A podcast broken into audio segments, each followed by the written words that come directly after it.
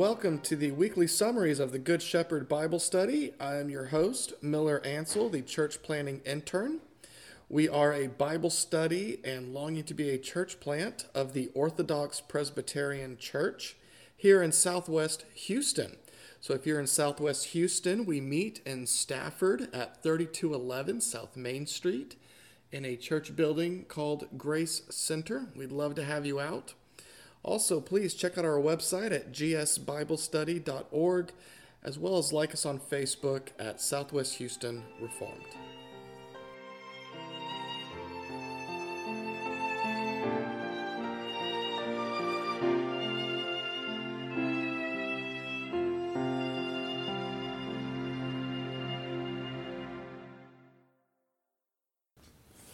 This is week 11 in the Sermon on the Mount, finishing up chapter 6 here in the Gospel of Matthew.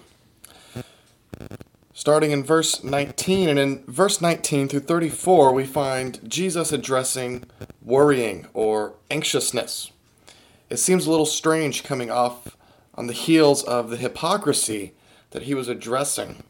But we see that hypocrisy and anxiety really have the same problem at root and they have the same cure. The problem is that both are too focused on themselves. The person who's a hypocrite is uh, worried about everybody seeing him and noticing him. The person who is anxious is very worried about their sustenance in life or the clothes that they might wear, which is too much of a focus on oneself and not enough of a focus on God. And so the cure for both hypocrisy and anxiety is to look to the Lord. Look to the God who knows all, who sees all, and who understands all, and rely upon Him. And so Jesus gives the diagnosis of anxiety in verses 19 through 24. He says, Do not lay up for yourselves treasures on earth where moth and rust destroy, and where thieves break in and steal, but lay up for yourselves treasures in heaven where neither moth nor rust destroys, and where thieves do not break in and steal. For where your treasure is, there your heart will be also. The eye is the lamp of the body. So if your eye is healthy, your whole body will be full of light. But if your eye is bad, your whole body will be full of darkness. If then the light in you is darkness, how great is the darkness? No one can serve two masters, for either he will hate the one and love the other, or he will be devoted to the one and despise the other. You cannot serve God and money. So Jesus traces uh, this moral sickness back uh, to three factors in our lives. First, having our treasure in the wrong place. You might say this treasure, it's uh, what we find our security in. This treasure is what we highly value.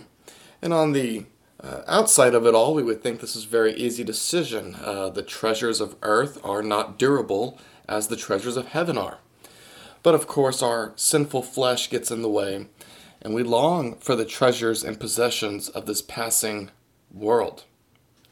And we find that uh, we can build up as much treasure as we want on this earth. It's not going to buy us any kind of lasting happiness. It's not going to buy us any freedom from worry. Uh, it can't buy us love.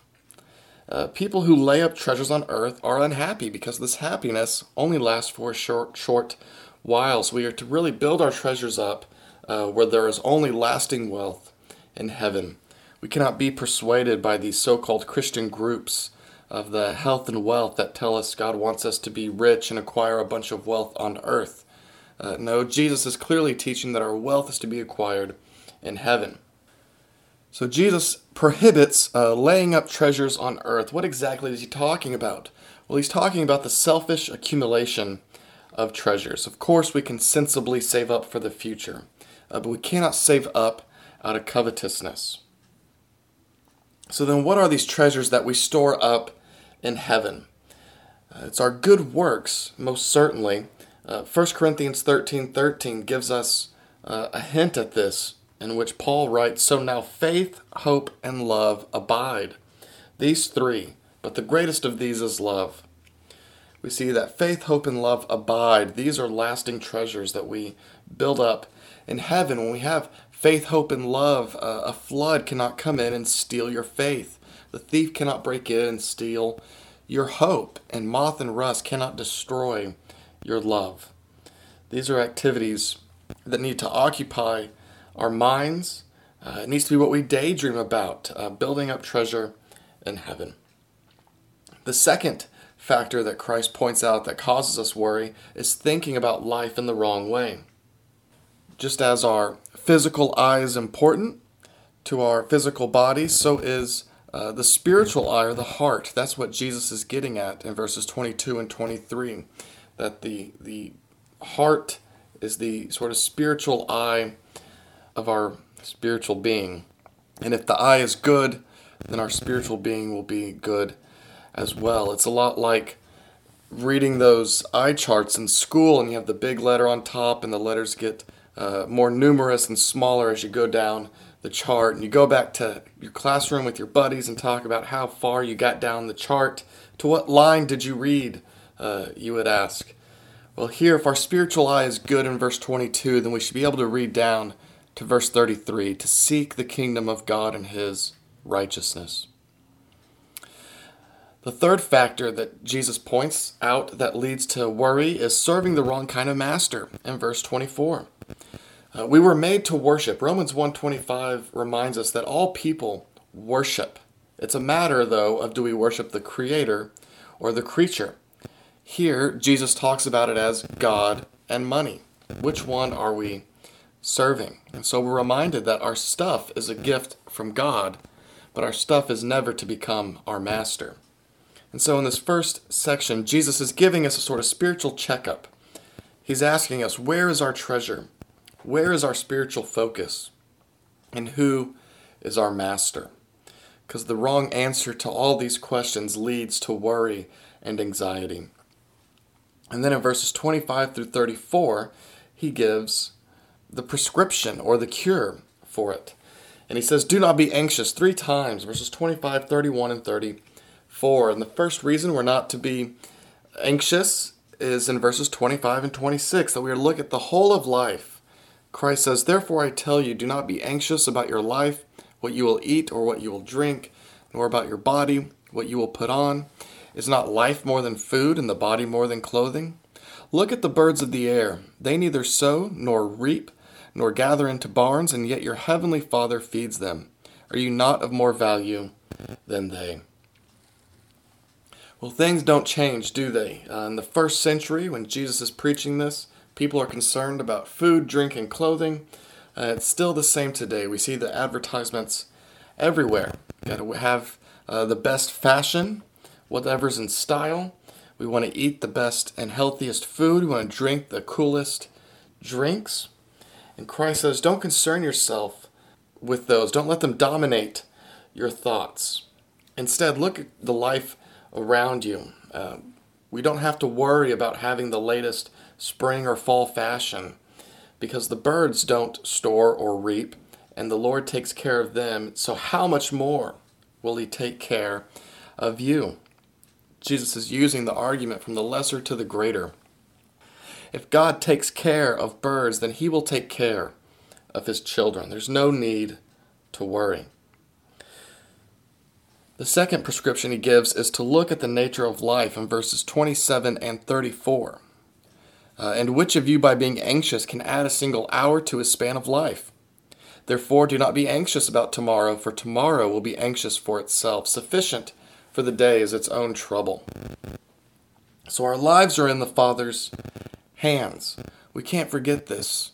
Uh, we love the sovereignty of God as it's revealed in Scripture. But we can't forget that that's not just a fun abstract doctrine. It actually has real life application. And here's that application that our sovereign God knows all and is in control of everything, and He will take care of us. No matter how much we worry, we can't grow taller, we can't add time to our lives. Don't worry about tomorrow, there's going to be enough trouble then. Just keep pressing on today and trusting in the Lord. The third prescription that Jesus gives in verses 28 through 32 is to look at the Lord's generosity. Jesus says, And why are you anxious about clothing? Consider the lilies of the field, how they grow. They neither toil nor spin. Yet I tell you, even Solomon in all his glory was not arrayed like one of these. But if God so clothes the grass of the field, which today is alive, and tomorrow is thrown into the oven, will he not much more clothe you? O you of little faith! Therefore do not be anxious, saying, What shall we eat? Or what shall we drink? Or what shall we wear? For the Gentiles seek after all these things, and your heavenly Father knows that you need them all. So here we are to look at how generous the Lord is, that He's so generous to His creation that He clothes the lilies of the field in greater uh, array than what Solomon was even clothed in. And so we learn to not worry that the Lord is generous uh, to all of His creation, and we can trust in Him. The pagans run after these worldly things of what to eat, drink, and wear, but the Christian is to run after the Lord, which, which comes into the next uh, cure for worry, which is to seek the kingdom of God in verse 33. But seek first the kingdom of God and his righteousness, and all of these things will be added to you. You see, anxiety cannot be cured by getting more stuff. It's just going to make us more anxious, especially, especially as we try to hold on to all of that stuff. Anxiety is only cured by seeking the kingdom and our King. And verse 33 is a great summary of the Sermon on, on the Mount up to this point. Seek the kingdom of God.